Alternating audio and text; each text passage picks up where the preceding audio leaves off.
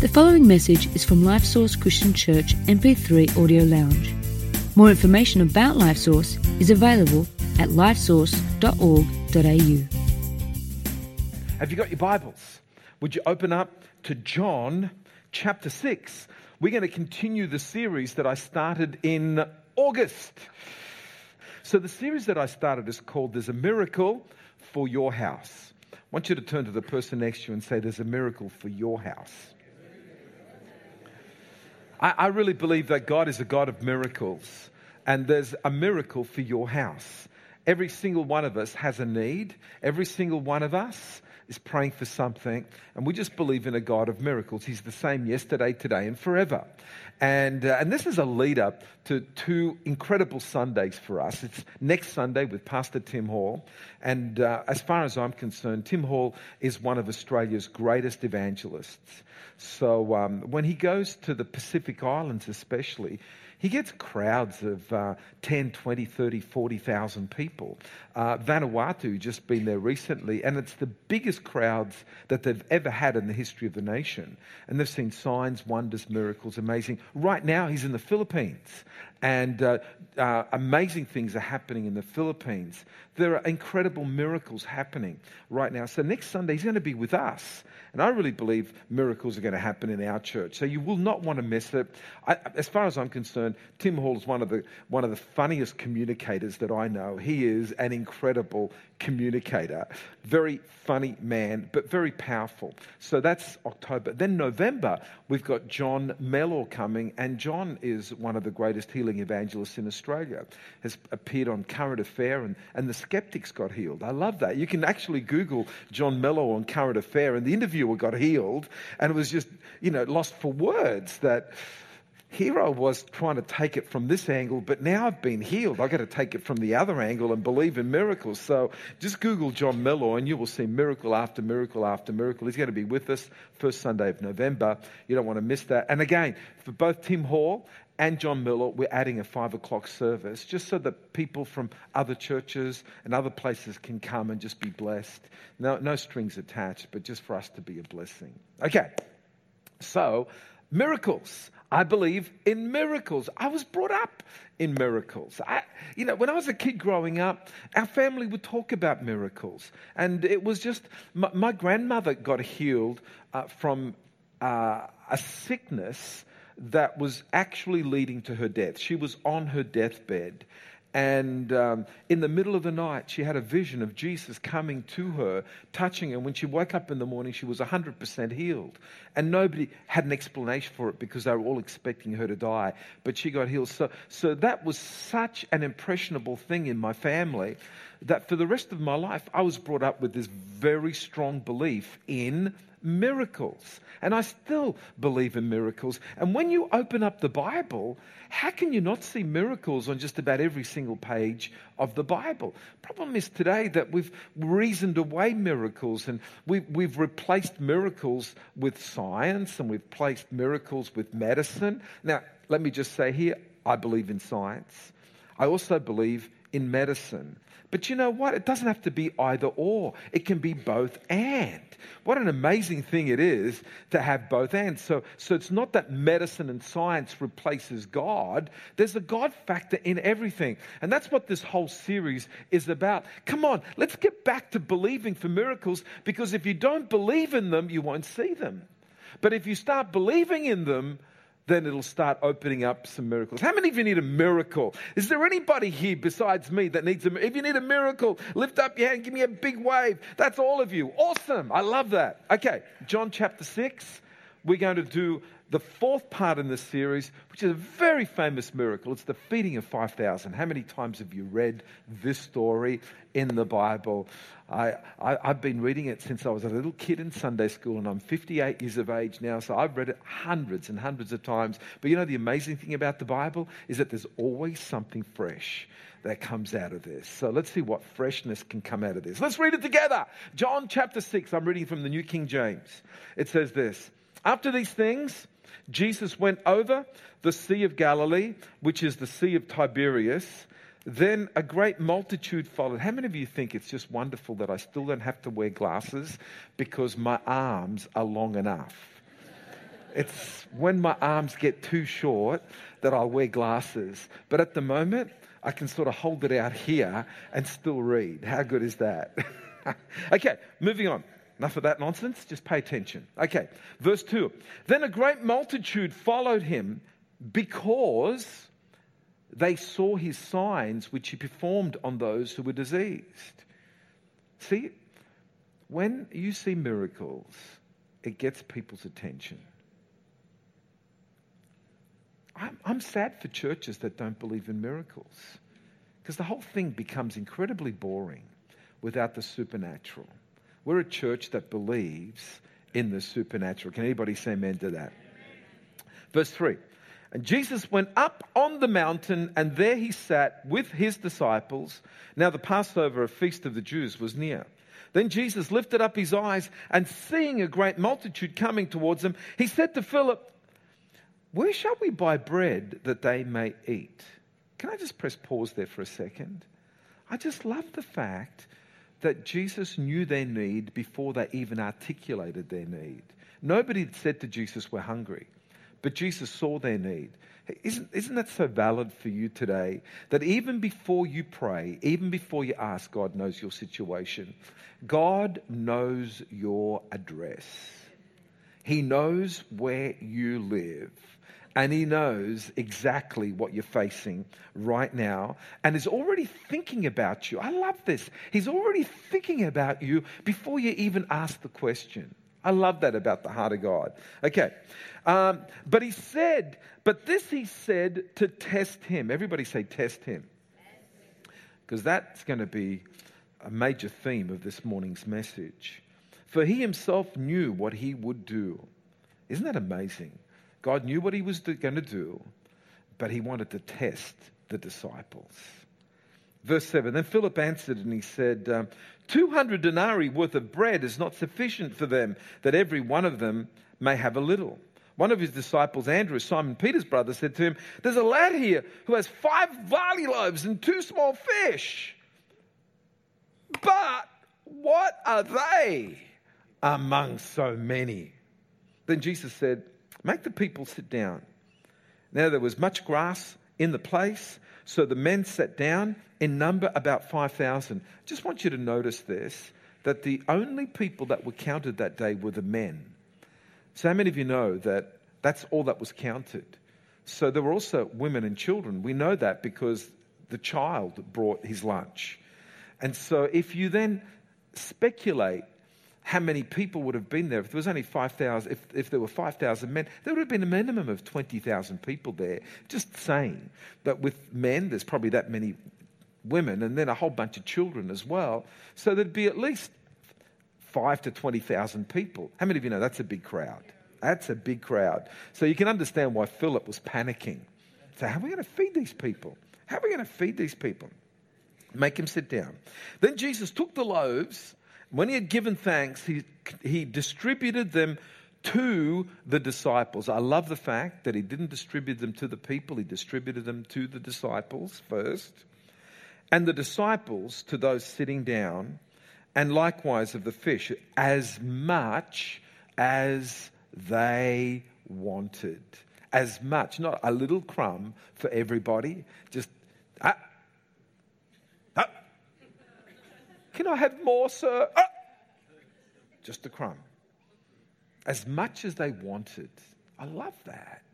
Anyway, let's move on from there. And, uh, and verse 12 says So when they were filled, he said to his disciples, Gather up the fragments that remain so that nothing is lost. How many of you love that about Jesus?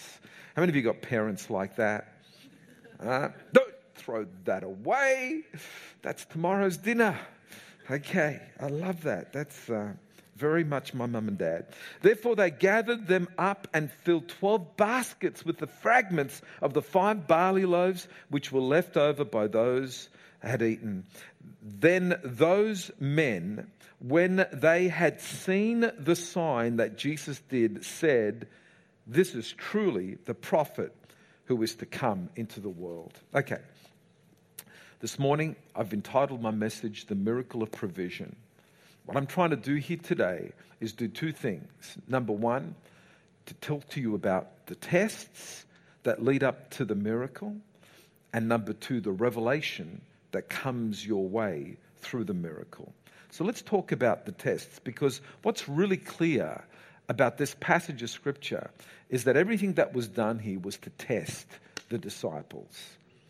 To test it. Verse 6 says, But he said, but this he said to test him. But this he said to test him. Can I just say right now, right from the beginning, is this is that the process of time that you're in right now, between you realizing your need and the fulfillment of that need with the miracle, is a test. And every single one of us right now are facing our own test from God. There's a test right now. There's not one person in this room that's not facing a test. What we don't realize is that life is a test. Everything about this life is a test. It's a test for eternity. A lot of people don't understand that every encounter that we're having right now is a preparation for eternity. There's a test for eternity. Our eternal, our eternal rewards and eternity will be based on how we go through this life and the tests that we're confronted with. See, right now, your test is whether you're going to panic or trust God. There's, there's, there's a test right now for your life. And so, this is what God tests. So, so every single test not only talks to God, but talks to you. Every single test not only gives a report back to the tester, but also gives a report back to the testee. And so every test, this is what happens you find out where you're at. How many of you know that if, if you're an optimist, you actually feel further ahead than where you're at? If, if, if you're on the opposite side of the scale, you always feel further behind that where you're at. And what a test does, it actually reveals exactly where you're at. Second thing a test does, it actually reveals the gap. What's the gap? The gap between where you're at and where you need to be. Because we all need to be somewhere. And there's a gap between where we're at and where we need to be. And so, what the test does, it reveals the gap. So, when it comes to Philip, you know, what God wanted to test was his faith. Come on, Philip. I want you to have faith. Faith in me. You've seen me provide. You've seen miracles. You've seen the supernatural. So, how are we going to do this? And Philip just automatically revulges to the natural and just kind of just leaves out the supernatural, just leaves it out.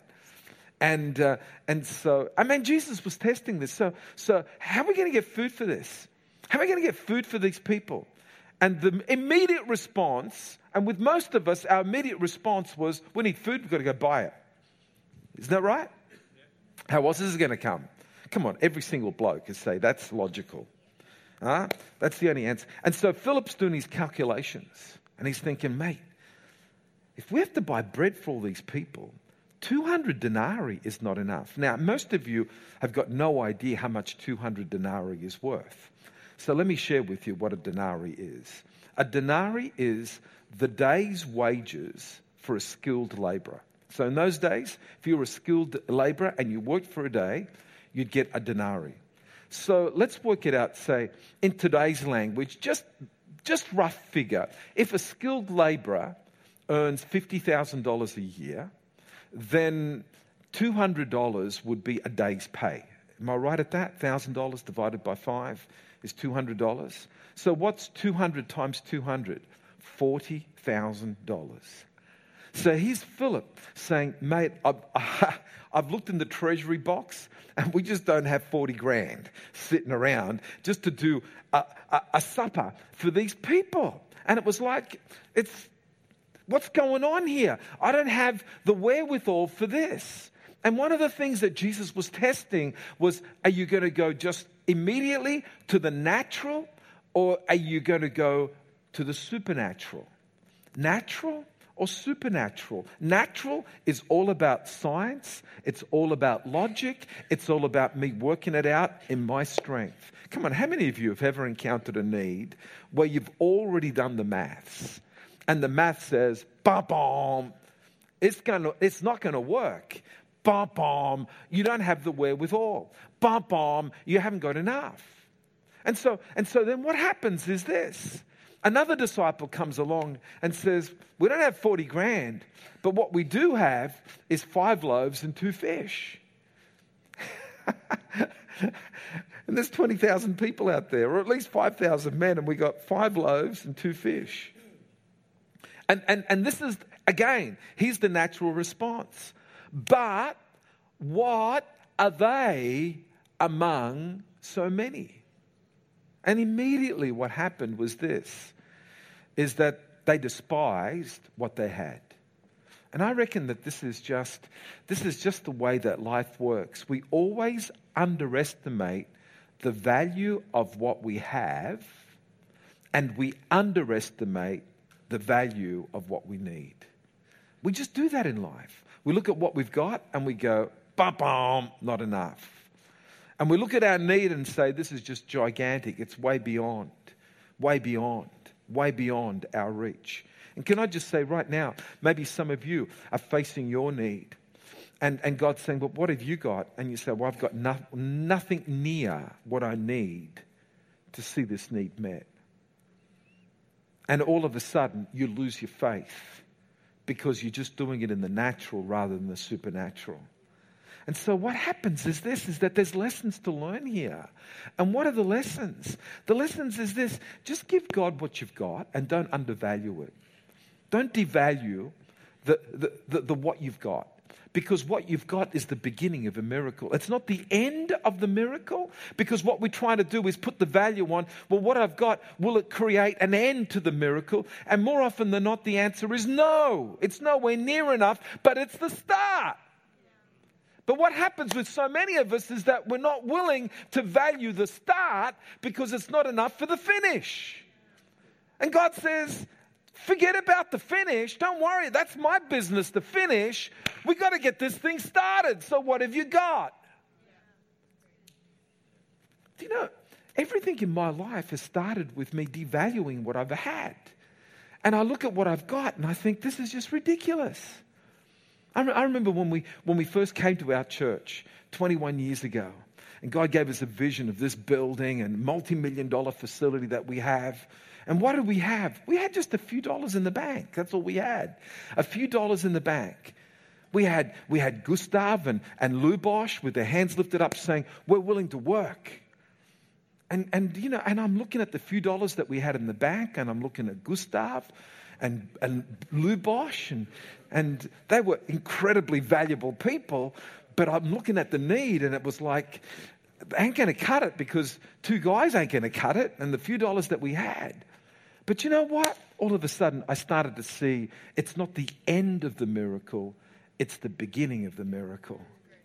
And so we started with faith. We said, Yeah, come on, we can do this. We can rise up. We can build.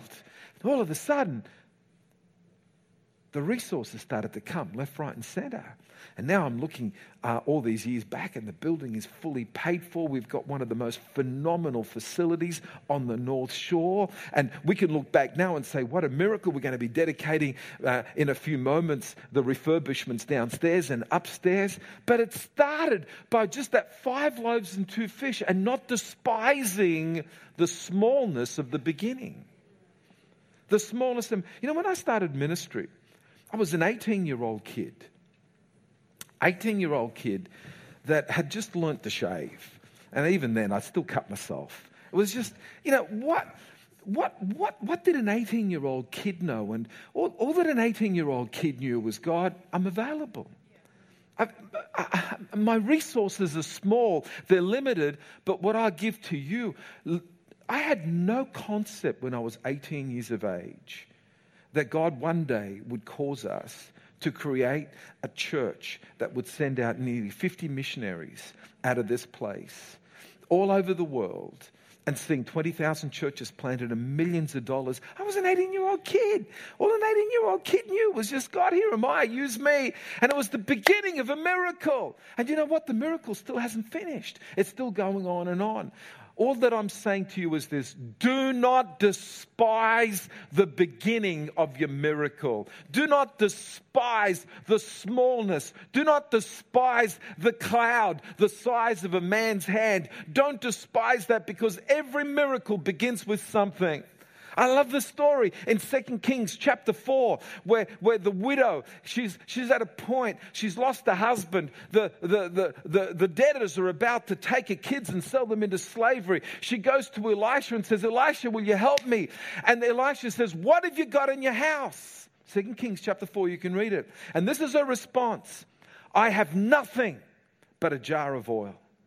So she, she looked at what she had and so despised it, she called it a nothing. And Elisha said, Well, get you nothing because that's the beginning of your miracle. Go find some vessels, borrow them from your neighbors. And we see the miracle of the jar of oil that kept pouring out and pouring out and pouring out until it became a miracle and fulfilled her need. But she started off with despising the smallness of what she had. What is this? Among so many, is what Andrew said. What is this among so many? Boy, 200 denarii wouldn't do that. These are the tests.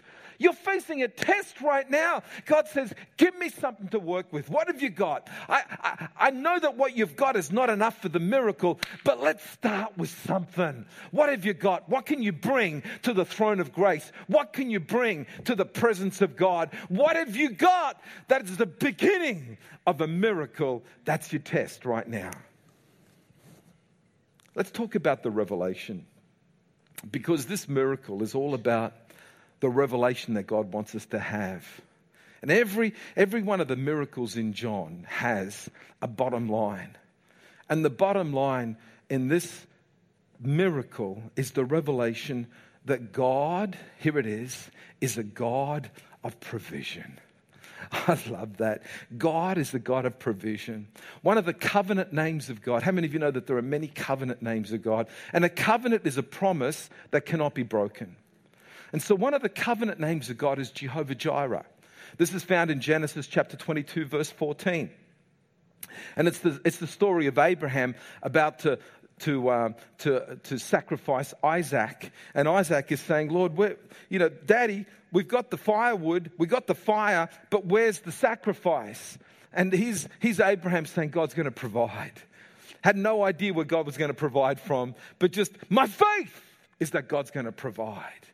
Come on. Are you at a place where you can say, I don't know where it's coming from. I don't know where the miracle is coming from. I just know that I'm doing my bit and God's going to do the rest. God's going to break through into my situation. I can't see it at the moment. I don't know where it's coming from. Nobody could have predicted that Jesus would have taken the five loaves and two fish and just multiplied them. There was no prediction. None of the disciples knew the way that he was going to do it.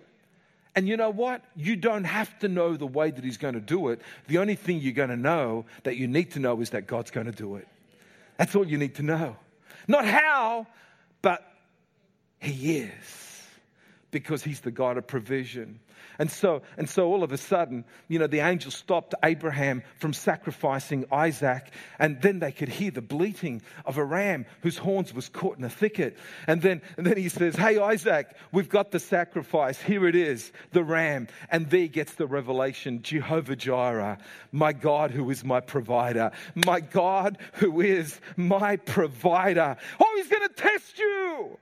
He's going to test you. But don't give up in the middle of your test. Don't abandon your faith in the middle of the test. Why is that? Because his covenant name is I will provide for you.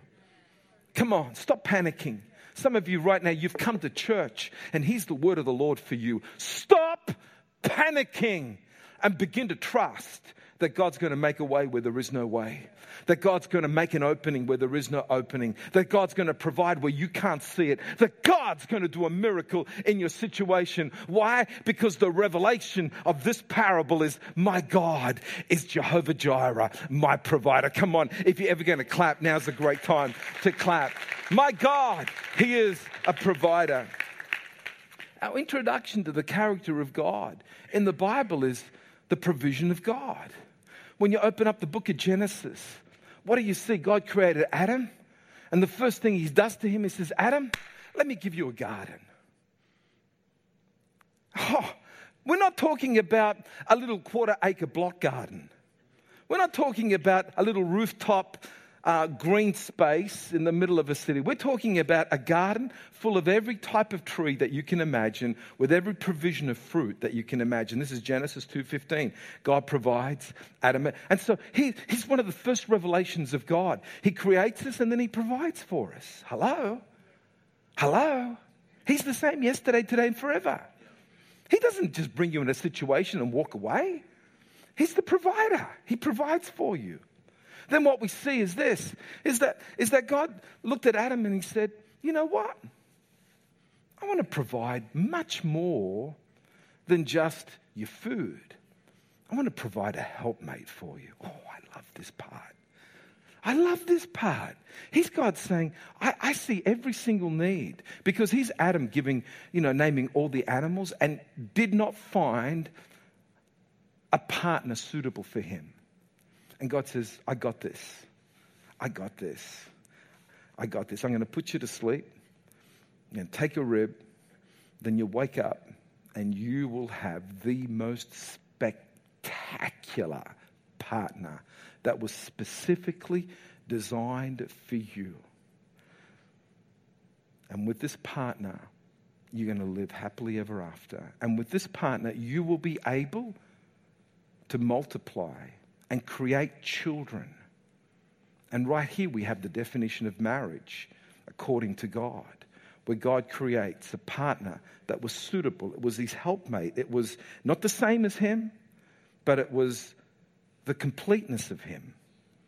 And with that partner, they were able to multiply and fulfill God's mandate of fulfilling the planet. See, God provided Eve, beautiful Eve for Adam. And, and, and here we have the provision of God, not only in food, but also in his requirements for moving forward. Then, then we know the story in, Acts, in, in Genesis chapter 3 where they fell. They sinned, they disobeyed God, they ate of the tree. That, eh, just, just think about this the nature of man. Okay, every tree, every fruit, just, just, just orchards and orchards and orchards of fruit just by the way, there's just one tree, just one. Just stay away from just that one. Okay? So you can have everything else, but not that one. And what happens in the nature of man? It's like, that one? They, they wouldn't have tried all the others. I guarantee you they wouldn't have tried all the others yet, huh? I, how many of you think they would have gone straight to the durian tree? huh? How many of you, how many of you would have gone straight to the durian tree? How many of you would have stayed away from the durian tree? I would have gone to, believe it or not, I love durian.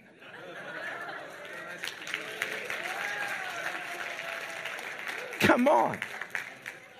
I'm half Italian, half Asian. What can I say, you know? But my wife does not like durian. She can't get past the smell. I can handle the smell. I, it, just this, the, the sweetness that they reckon this is the fruit that smells like hell but tastes like heaven. so, okay, I didn't make that one up. That's, that's someone said that to me. But, but now they ignore the durian tree. They, they ignore the mango tree. How many of you are more lovers of mangoes, right? Yeah, Anne's, there we go. Anne's cheering me on, mangoes. But they went for the tree of knowledge of good and evil. And, um, and so what happened was that sin entered the world. They got punished and they, and, they, and they realized that they were naked and they felt ashamed. They made fig leaves covering themselves. But in chapter 3, we see the provision of God. In chapter 3, verse 12, where God provided a covering for their sin. Oh, don't you love this about the provision of God? He could have been offended. How many of you would have been offended? But he, he looked beyond the offense and he said, My name is Jehovah Jireh, your provider. Let me cover you. Let me provide a covering for you. Verse 12. Verse 12 of Genesis 3. And, uh, and God provided a covering for their sin and their shame. And that's the introduction we get in Genesis 2 and 3 regarding the character of God, a God of provision. He's the same yesterday, today, and forever.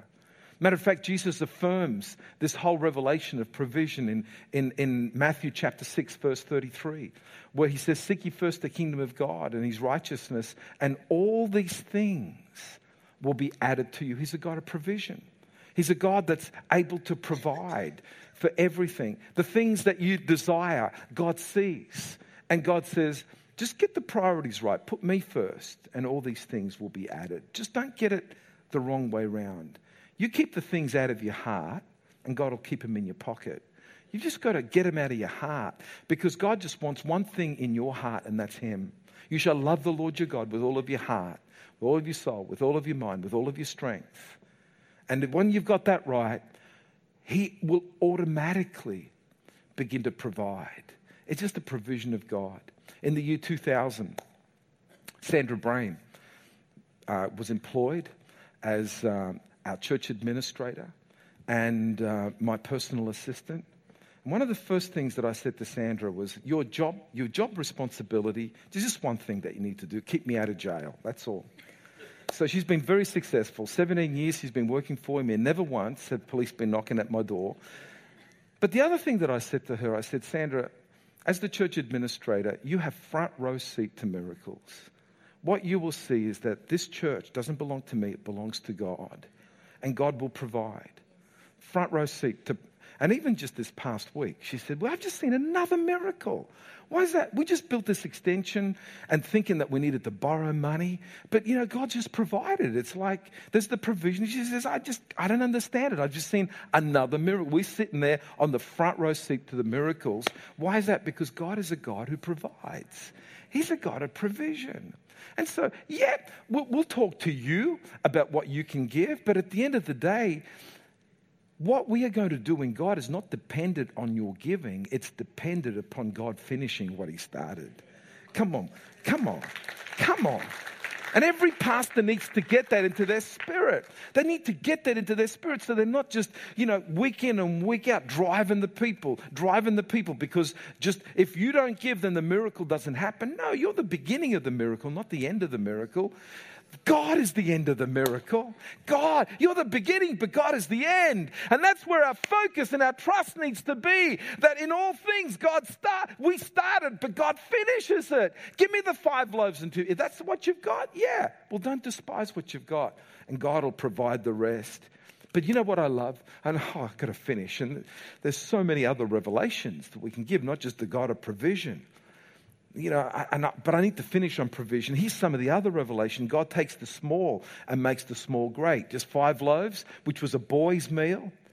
But what was great was that a boy's meal was able to feed 20,000 people. He takes the small and makes it great. Here's another revelation. There's no problem too big for God to handle. Come on, can everybody say that? There's no problem too big for God to handle. For the disciples, it was just monumental, huge, beyond huge. It's just, ah! Ah, there's no problem too big for God. No problem. You think your problem is big? You think He's the creator of the universe. He thinks, that's not big. There's no problem too big for God. Here's another revelation never hold back from giving to God because you think that what you have is too small. Here's another revelation God loves using us to bring a miracle. I love the fact that He didn't leave the disciples out. This was all Jesus, folks. The disciples were tested, they didn't do too well. But you know what? Rather than sidelining them, He brings them right into the middle of the miracle and He says, You know what? I don't want to give the food to the people, I want to give it to you to give it to the people so you can be involved in the miracle. What did you do? Not much, but I'll, I'll actually bring you in so that you can go around saying, Look what we did. Look what we did. Because at the end of the day, that's what God loves. He says, Look what we did. I know that it's all about what God did, what God did, what God did, what God did. I know it's all about what God did, but somehow He loves bringing us into the picture. It's like, that's family right there. It's like the little kid that says, Dad, can I help you make the fence? You just carry, carry my hammer. And the kid carries the hammer. And then dad does it all. But at the end of the day, look what we did. Look what we did. I love that. Oh, okay. Let me finish with provision because there's, there's, there's another five sermons just in that. But you know what? That's the Word of God. It's so deep and so wide and so profound. There's so much more truth in it. But let me finish with the fact that they gathered 12 baskets. 12 baskets. You come up, Tim. I did some research on a basket of those days, and basically, those baskets were probably about 22 litres. How many of you have got a bin that's about 22 litres? So it's a, a bin, 22 litres is about that big, that wide. There were 12 baskets of leftovers. 12 baskets of leftovers. After everybody ate to their fill. That was, that was the word, not a little crumb for everybody, but just eat as much as you want. And you know what that says about God?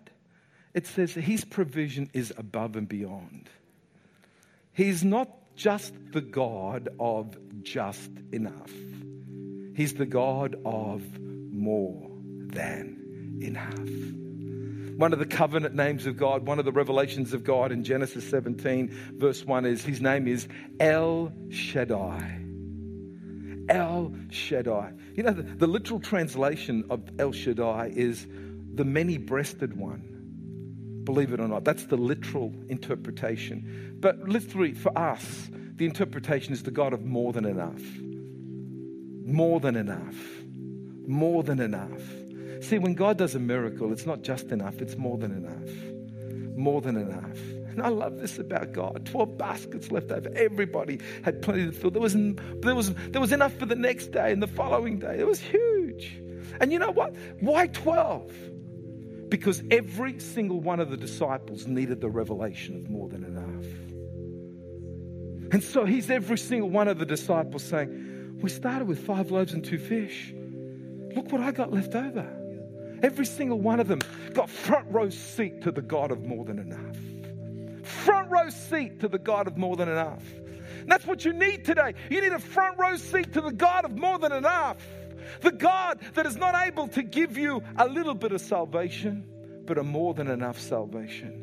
Not just a little bit of blessing, but a more than enough blessing. Just this abundance. Why is that? Because that's the God that He is in Ephesians chapter 3, verse 20. Now to him who's able to do exceedingly abundantly above all that we ask or think, according to the power that works within you. Come on, he's exceedingly abundantly above all that you ask or think, God. This God of abundance, this God of more than enough.